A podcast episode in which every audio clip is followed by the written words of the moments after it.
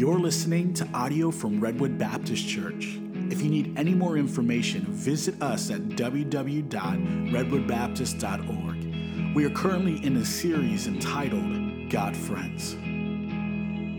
As we continue in our series entitled God Friends, and uh, I heard uh, that the Lord used last week's uh, message. Children, you may be dismissed if you uh, are going to go to the class there uh, of the last week on how uh, God intended for us to uh, to have uh, companionship. And uh, my prayer is that this morning, as we just it's just a three-week mini-series, and that God would give you what you need this morning. I hope that your heart is hungry to hear and to learn from the Word.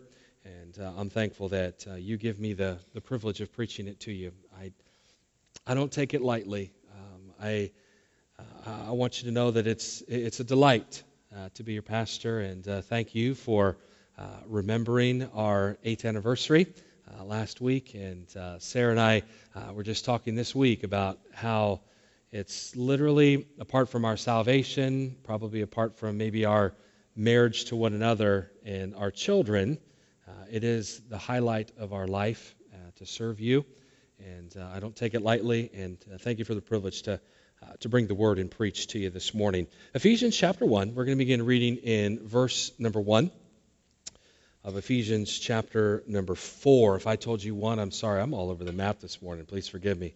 I was dealing with something right before I preached, and that's I never do that. I kind of get locked and loaded, the same thing always, and uh, so please forgive me. Ephesians 4, uh, verse number 1. I, therefore, the prisoner of the Lord, beseech you that you walk worthy of the vocation wherewith ye are called, with all lowliness and meekness, with long suffering, forbearing one another in love, endeavoring to keep the unity of the Spirit in the bond of peace.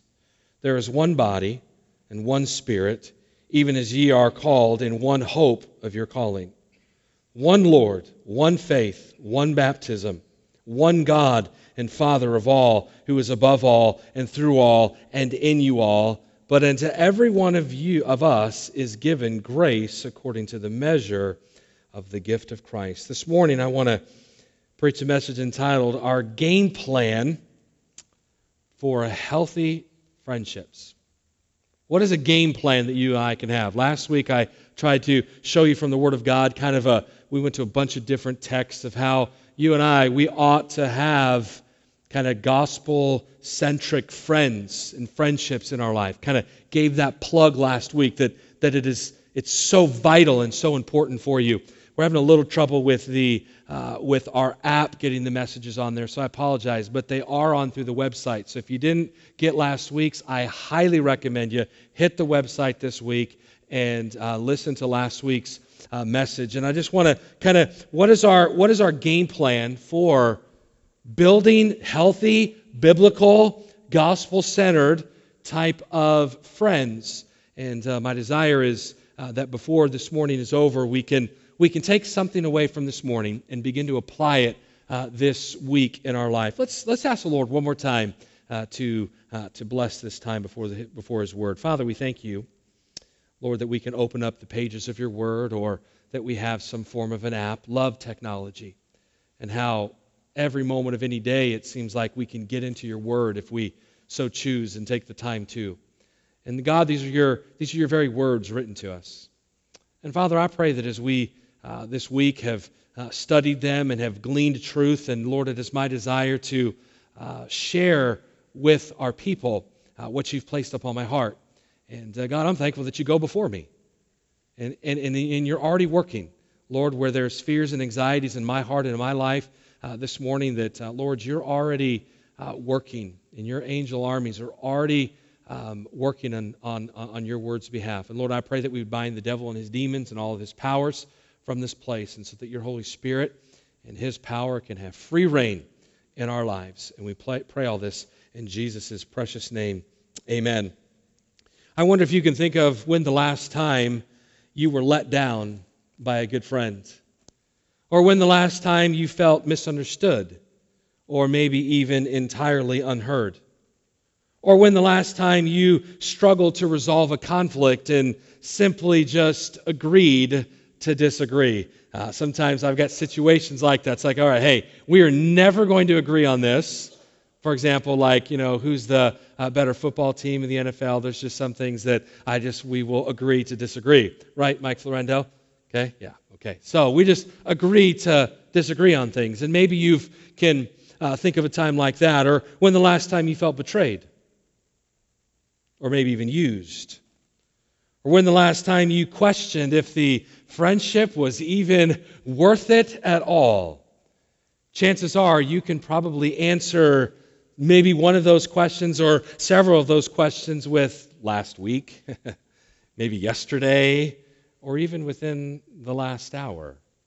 You know, regardless of how long you have been friends, and no matter how much you have been through together, your friendships can and never really will escape the disappointment that is caused by the power of self centeredness, the power of a, uh, uh, of a me first type of relationship, or the damaging effects of sin. There are no relationships that are outside of the walls of what I just tried to introduce this message and describe. And so I must be honest with you. There are times when I want to go buy my own island and I want to live in complete isolation away from people because people can hurt. People can cause heartache. But then we know that there's great joy that is also found in friendships, and we talked greatly about that last week. And we also learned last week that God designed you and God designed me to live in community. Genesis 2, verse 28 or verse 18 says, And the Lord God said, It is not good that the man should be alone. I will make him an helpmeet for him. And you got to understand that that statement is broader than just the marital relationship between a man and a woman. It's broader than that. It applies to God's design, his original design for all of humanity. God created Adam from, you know, the dust of the earth, and it wasn't good that he was all alone. Course, and then God, of course, took uh, from Adam, from the rib, and he created Eve, breathed life into both of them. And so we know that the direct interpretation would be, of course, a relationship between a man and a woman. But the overarching reality is that you and I were created to live in a community. That word helpmeet, we said last week, is not just defining a woman as a coworker or something like that.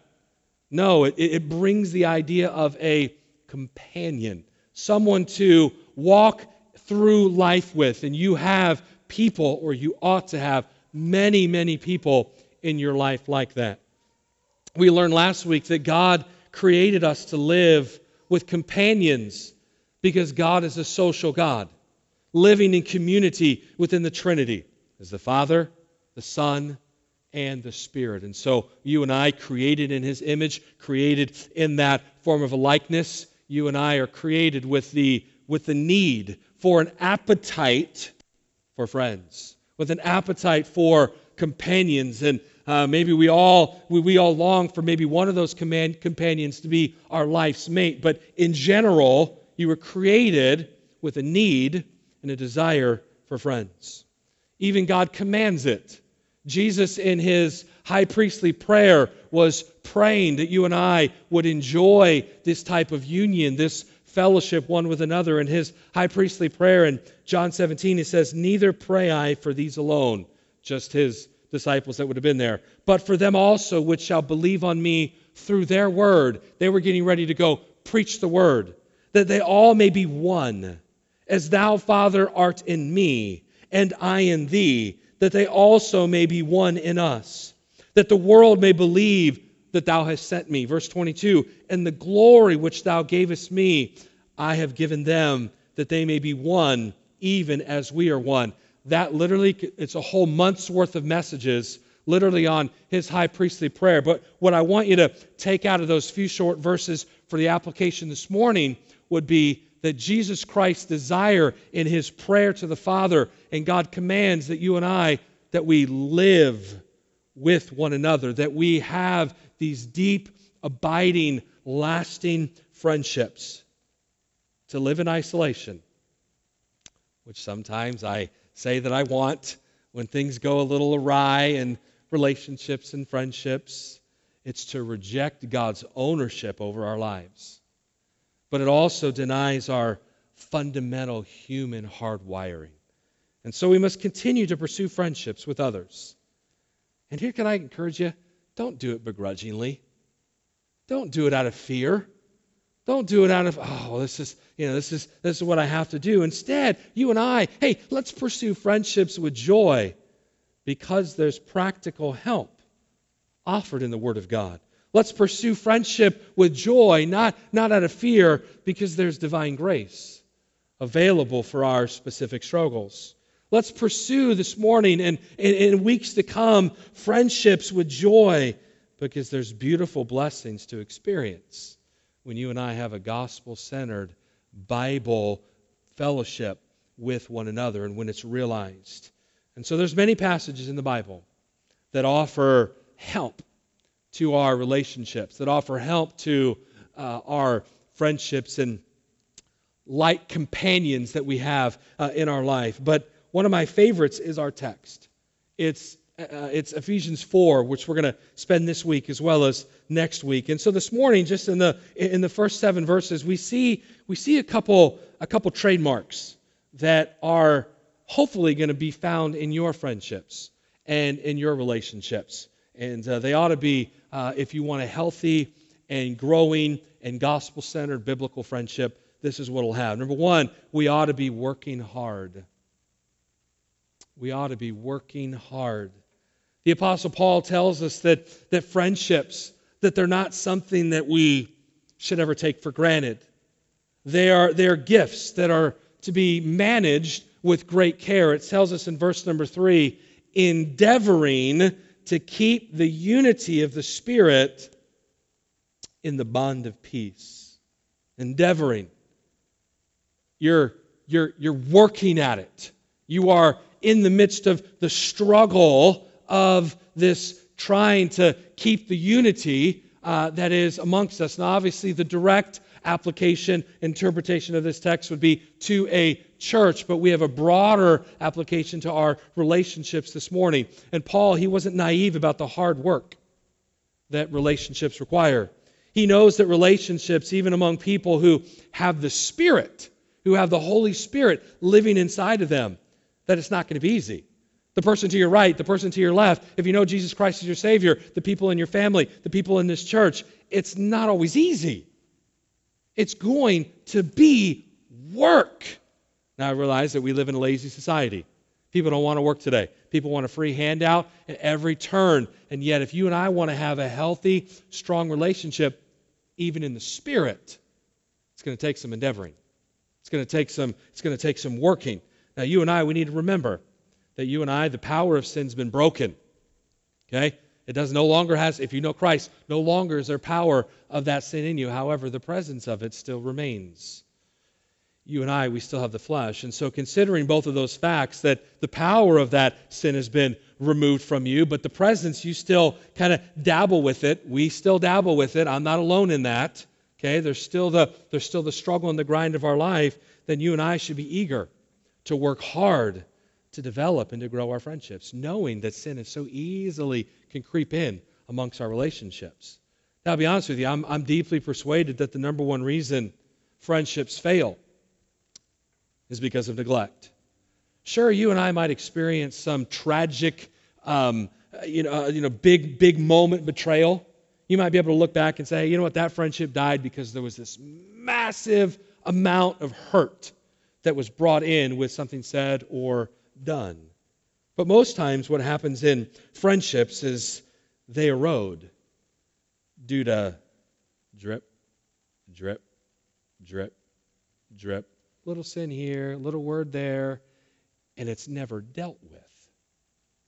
Instead, we shy away from people that might say something or might do something small, and so it's never dealt with. And if we're not careful, what will happen is is no one's taking care of the leak. And then the friendship over time, because no one's willing to work at it, begins to dissipate. In America, over 50% of Christian or non-Christian marriages end in divorce. And you know what you have, you know what they find in those? That the vast majority of them are not because of a cause of one catastrophic event. However, there are some of those. You know what most of them are from? Drip, drip, drip, drip. I'm not willing to work at it here. I'm not willing to work at it here. This is said. This is done. Listen to me. You ready for this? I will offend you. And you will offend me. If we spend any length of time together, if we do life together, if we have communions, if you guys will get together and we'll have some of these checkpoints together, listen, we will naturally offend one another. And if you and I are willing to never work at those things, if we're never willing to say, hey, hey, I'm sorry. Hey, you know what? Something that you said or something that you did, if we're never willing to work, then guess what? Our relationships just tend to dissipate week in, week out, of just little things here and there. Let me ask you a question. Are you eagerly working? Are you endeavoring to work and to develop your friendships? See, I preached last week to teach you how much you need it. You're hardwired for it. You were created to live in a community. God even gives us that uh, the community in the, in the Trinity of the Father. Are you expecting the relationship just to grow itself? Okay. So what happens is, is we need to get out of uh, we need to get out of the way, and we need to uh, sometimes allow the Lord to work. You know what I encourage you to do maybe this week? Why don't you take some time this week to send an encouraging text or an email? Take some time to do that. Why don't you nurture that friendship a little bit? Why don't you why don't you reach out and say, "Hey, hey, I'm praying for you." Why don't you call your friend on your lunch break instead of going through Facebook? Oh, I know. I'm, oh man, did I ever just take a shot? Put that on the internet. Okay? Hey, why don't you instead? I, I'm not against Facebook. Okay? I've had one now for eight months. Ching. I was never against it before. I just was like, eh, I don't know if I want to. I don't know if I want to do that. Okay, but why don't we just spend some time? Why don't, why don't we call somebody? Why don't we text them? Hey, hey, it's work. That lunch break. I know, I know. We'd rather just totally disconnect. I get it. We'd rather just oh let's just let's just surf some social media. No, no, no. Why don't you put that down? I don't mean you have to do that every single day, but put it down someday this week. And once you think, hey, let me send someone a text. I got a text this week from someone in our church. I will tell you what, it lit my day on fire. And they're in here and they're just now learning of it, of what it did for me. Wow. I'm telling you, God wants to do that through you and in your life and in your everyday. It's wonderful. Get up early, stay up late, put aside a hobby for an hour or so, and have more time in a day to dedicate to a friendship. Now, I'm afraid that many of us, including me, sometimes I just get too lazy and self oriented to invest the time that is important for friendships that God has placed in our lives to grow and to flourish. We okay? Number one, hey, we're gonna have we're gonna have to be working at it. It's gonna it's gonna take some hard, hard work. Ready for number two? Number two, we're gonna have to be removing expectations. We're to have to be removing expectations. Now, because of the nature of sin, each of us enter into a friendship with a self centered agenda. Okay? What can this person do for me? Tends to be the default position that so many people live in. Okay? Hey, listen, this can happen to all of us, all right? We can be in the middle of a series on friends and we can be thinking that it's for the other people. No, no, no, no, no, no, no, no, no, no. Ryan Johnson, this series on Friends is for moi, right here. And so if I'm not careful, and I can spend some of my week and thinking, yeah, okay, well, that person wasn't a very good friend. No, no, no, no. Hey, you can only change you, right? So you need to start removing some of your expectations, Ryan, and then maybe even you. So by God's grace, we can remove these selfish expectations and we can begin to ask, how can I be used by God to bless them. When oftentimes we'll enter into a friendship, how can they bless me? What do they offer me? How can I be better off with this friendship? And so this text, it lists a couple characteristic qualities that honestly should define our lives, and they should define your lives. And they are, you know, characteristics like humility and gentleness and patience. Now, we're going to look at uh, some, some of the actual biblical words here in the text, but, and forbearance. It kind of, these are, these are great characteristics to have. And with each and every one of them, I'm going to point us to Christ here in a moment. But look what it says in verse number two with all lowliness. Okay, it's another word for humility. And meekness, another word for gentleness. And long suffering or patience. And forbearing one another in love. You know what our friends need? Our friends need us to be lowly, humble. They need us to be meek, gentle. They need us to be patient. And they need us to be forbearing. Here's what I'm thankful for I'm thankful that Jesus Christ didn't just die for our past sins. I'm thankful that Jesus Christ didn't just die to provide forgiveness for our past and our future sins. I'm thankful that he did do that. But I'm thankful that's not the only thing that Jesus was doing.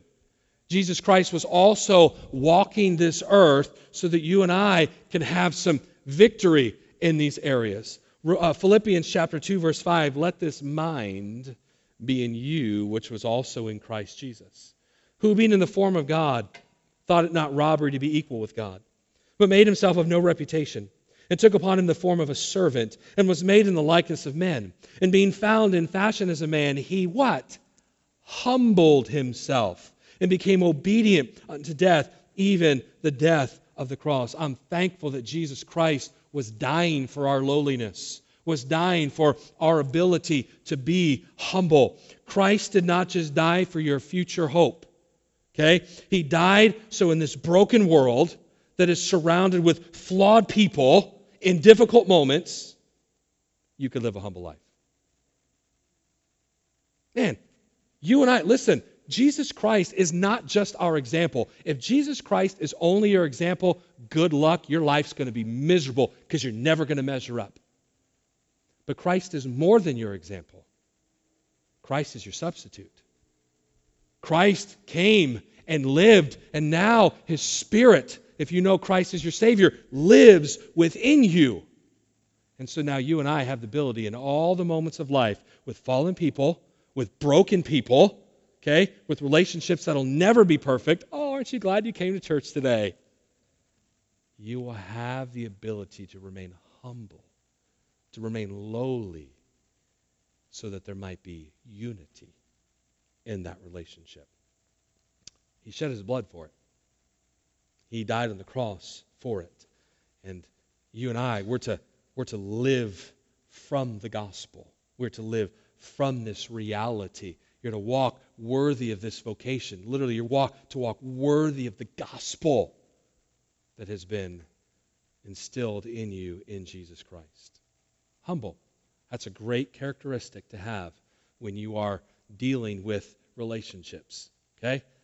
Remove the expectations. Instead, you be the one that is the lowly one, the humble one. Let me give you another one. How about meekness? Meekness. That's in the text there, okay, verse number two. Meekness, or um, you know, or, or, or gentleness. Now, there's no there's no more beautiful picture of meekness, or in other words, a more gentleness than Jesus, than the ultimate pastor, the ultimate shepherd who is Jesus, the ultimate Savior, the Lord Jesus Christ. I mean, they prophesied of him in, in Isaiah 53, verse 7. He was oppressed and he was afflicted, yet he opened not his mouth. He is brought as a lamb to the slaughter, and as a sheep before her shears is dumb. So he opened not his mouth. I wonder if that describes much of what we do.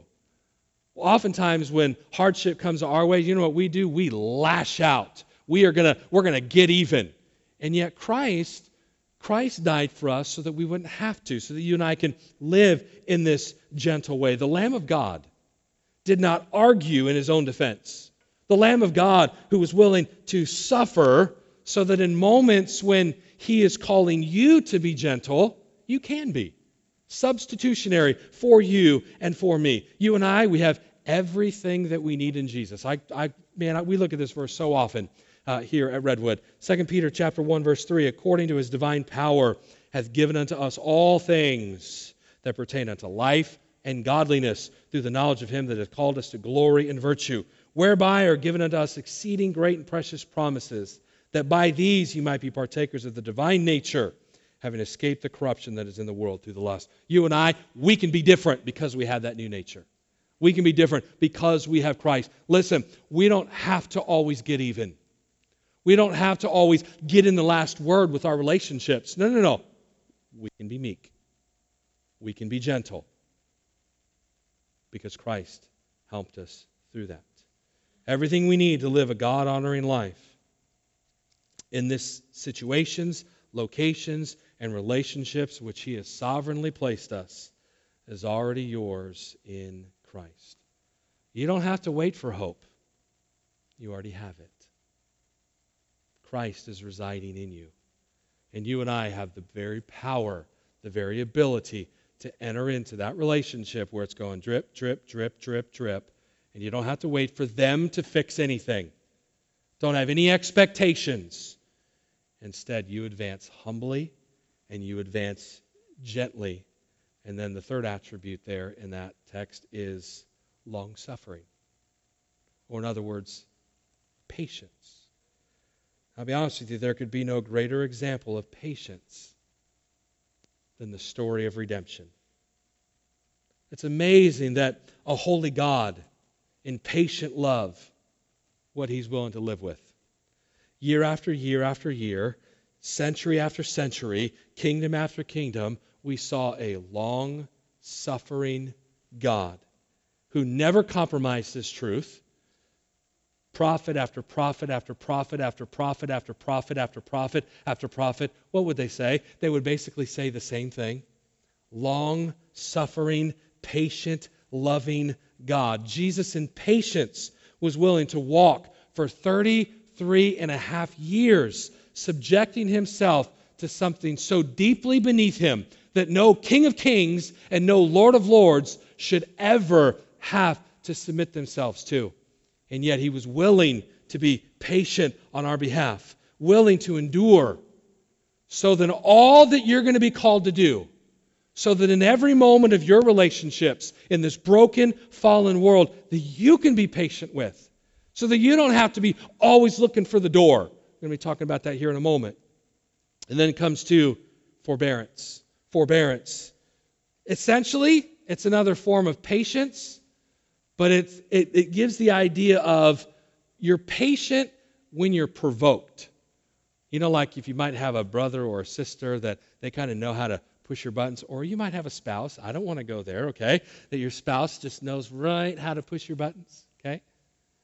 Patient under provocation or when you are provoked. That's what the word forbearance means. Again, every moment of when Jesus was mocked, when he was Can you imagine being Jesus being mocked? I mean, you hate being mocked. I'm not pointing at you, I'm just saying you generally, okay? You all hate being mocked, right? I hate being mocked. I can't stand when people mock me. And yet, Jesus was mocked. Jesus was rejected. Jesus was beaten. Jesus was spit upon. Jesus was called all sorts of things and blasphemed about. We see it in Isaiah 53 again. We'll pick that up. He is despised and rejected of men a man of sorrows and acquainted with grief, and we hid, as it were, our faces from him. He was despised, and we esteemed him not. Surely he hath borne our griefs and carried our sorrows, yet we did esteem him stricken, smitten of God, and afflicted. But he was wounded for our transgressions, he was bruised for our iniquities. The chastisement of our peace was upon him, and with his stripes we are healed.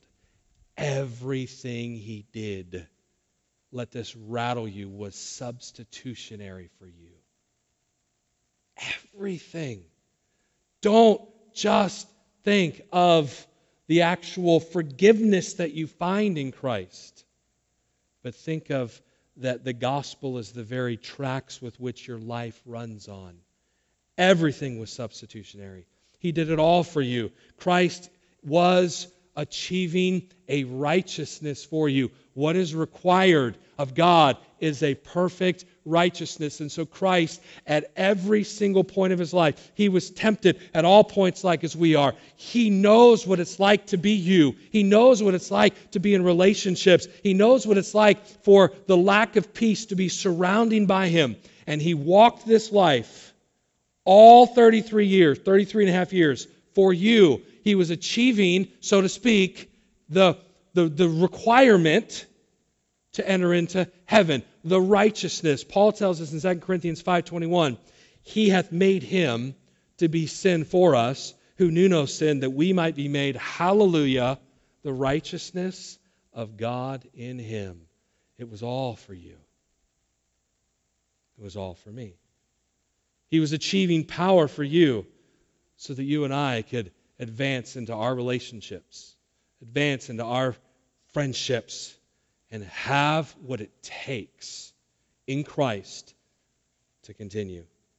Each of these humility, patience, gentleness, forbearance each of those will create a climate of grace that transforms our friendships. Typically, relationships are governed by a structure of law, offense, and punishment. In other words, I have a set of rules.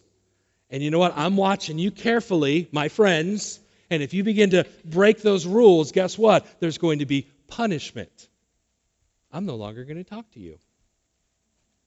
That's like what little kids do, right? Oh, but we do it in like a far more grown up way. We like spiritualize it. Why? Because you're not meeting my expectations. And since you're not meeting my expectations of my self centered way of looking what a friend, man, tell I feel the conviction in you right now. Allow the Spirit to do the work He wants to do. When He doesn't meet our self centered expectations, then we begin to punish that person because our relationship's not based on grace, our relationship is based on the law. And so I'll be honest with you, this is a flagrant contradiction of the gospel. Okay, and it prevents the glory and worth of God's grace that is being shown through Christ in us. Let me ask you what all of what do, what do we all deserve? Eternal punishment, right?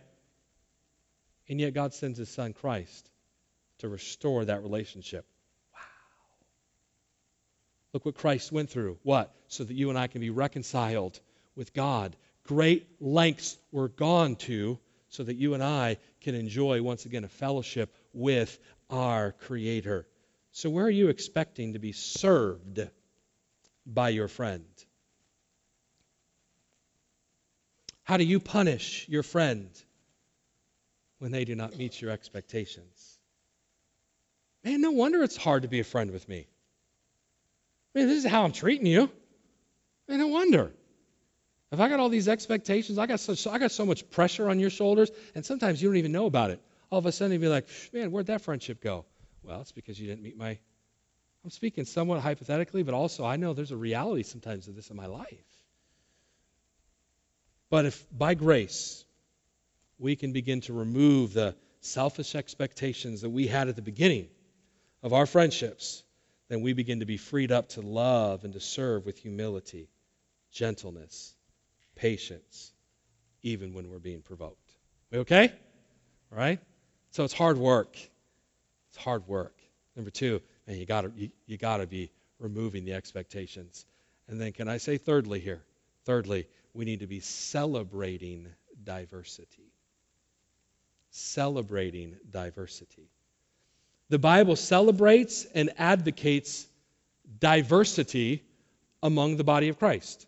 We see in the future, John is telling us in Revelation 7 after this I beheld and lo, a great multitude, which no man could number, of every nation and kindreds and people and tongue, stood before the throne and before the Lamb, clothed with white robes and palms in their hands. You and I, listen to what I'm about to say. I should have put this up on the screen, but I didn't. You and I should pursue unity, but not conformity. You and I should pursue unity, but not necessarily everyone has to be conformed or uniformity. Okay? That means that you ought to have Christian friends who do not share your skin color. You ought to have friends that do not share your economic status. You ought to have friends that share different cultural preferences or maybe even political preferences. There ought to be a beautiful diversity of your friendships and the way that you do things. Listen, you ought to have some friends that view some hot topics a little bit differently than you do. Do you realize that not every one of your friends has to love the same type of food that you love? Say amen to that. Man, I had some slamming carne asada like yesterday. Woo! If you don't like carne asada, hey, I'm sorry. I do. Okay? You ought to have some friends. You ready for this hot topic? You ready? Can you handle this? Don't put this on the internet, Nick, okay? You ought to have some friends that view musically music differently than you do. You ought to have some friends that dress differently than you do. You notice what I'm wearing today? You notice what I wore last week? Last week I wore a suit. I wore a suit coat and pants. This week, oh, I didn't need to. I chose to to prove a point. There ought to be some diversity in you. I'm not going to wear this every week. But if Mike wants to, go ahead. Just give you free rein. He's like, yes. He's super happy. But listen, you and I, oftentimes what happens is, is we put God in a box. And when we put God in, I mean, we're some uncomfortability in here right now. This is great. I love it. Sometimes what we do is we put God in a box. We add all sorts of different kinds of things. Uh, Brother Al is originally from Pennsylvania, and I listened to his pastor from Pennsylvania preach last week. And he talked about how sometimes, you know, God will, God will give us just kind of clear requirements, but then what we do is we add all kinds of extra million things to the millionth degree to help us keep what God actually said we should keep. And if we're not careful, when it comes to our friends, moving on because it's a little too thick in here right now, when it comes to our friends, what it is is we put our friends in boxes. Okay, so when it comes to the context of Ephesians 4, this passage, Paul is clearly writing more about our spiritual differences. I, I, I totally understand that. We have varying gifts, and uh, we serve a uh, we serve a variety of capacities, and uh, we have various levels of maturity. I, I get that. That's the direct interpretation. So let's look at the text again here and try to follow along with my thought here. Endeavoring to keep the unity of the Spirit in the bond of peace. There is one body, one Spirit, even as are called in one hope of your callings, one Lord, one faith one baptism, one God and Father of all, who is above all and through all and in you all. Verse 7 But unto every one of us is given grace according to the measure of the gift of Christ. Now, obviously, Paul is his direct interpretation would be that everyone's going to kind of be at different levels spiritually of maturity. Okay, but all of these differences are there by God's sovereign appointment. You realize that some people just don't have the mental capacities to be the, I don't know, Spurgeons of the world. Clearly, I don't.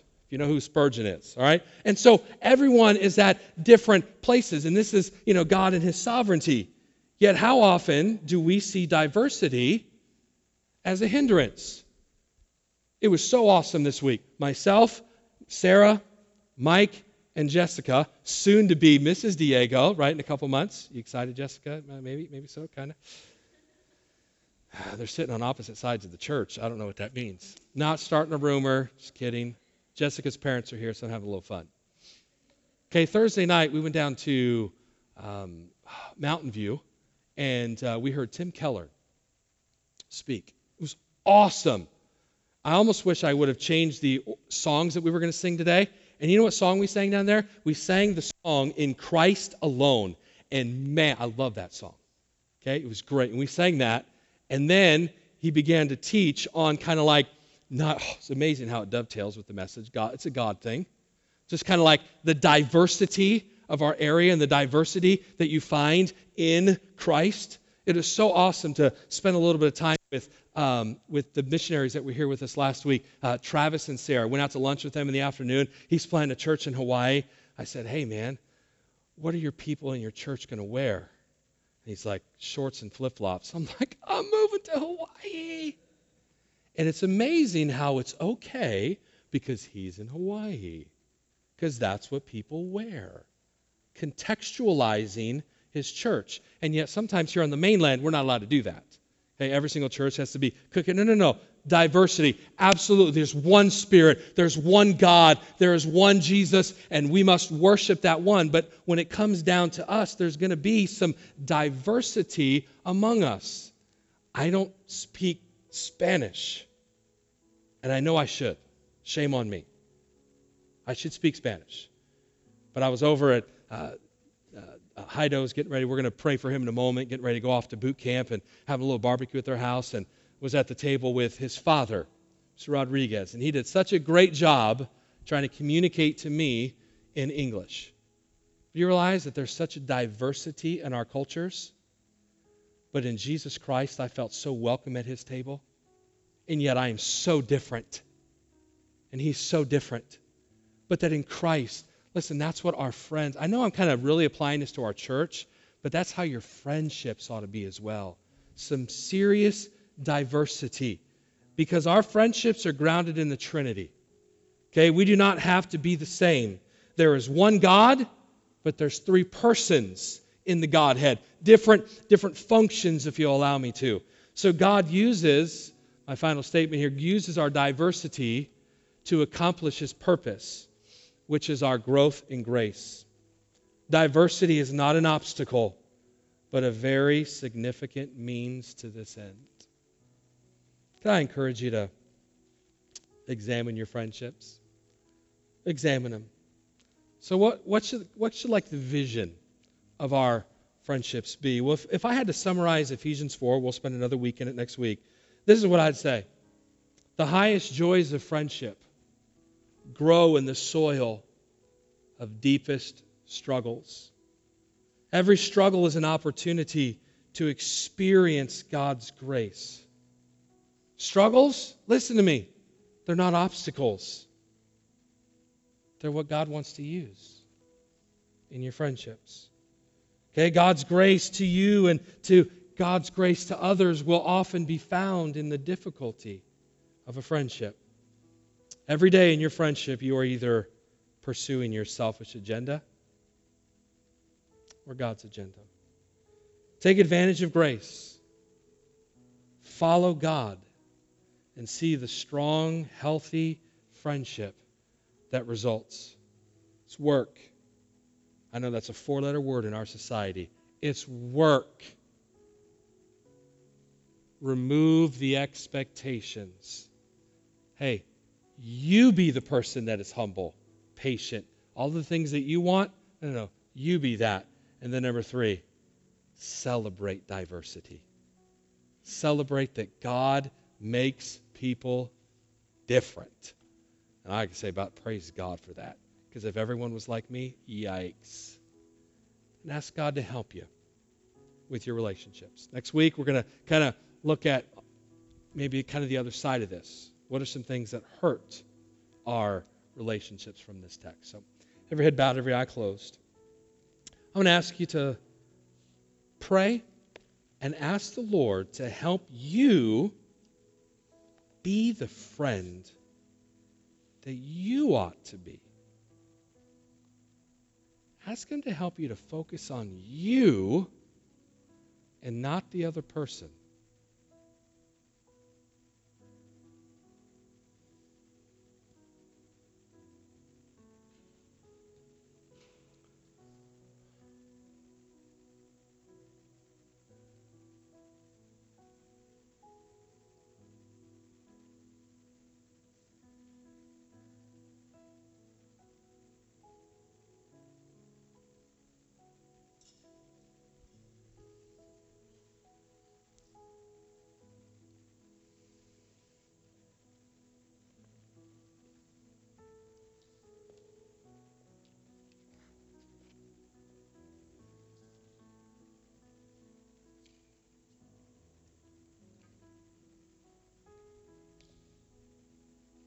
So often we want people to be just like us.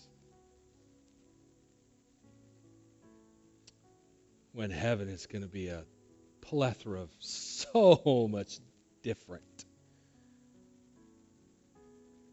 And yet there's one Lord. There's one Spirit. There's one Father. There's one Savior in Jesus Christ. May we celebrate that unity and then allow diversity in other areas. Father, I take this message and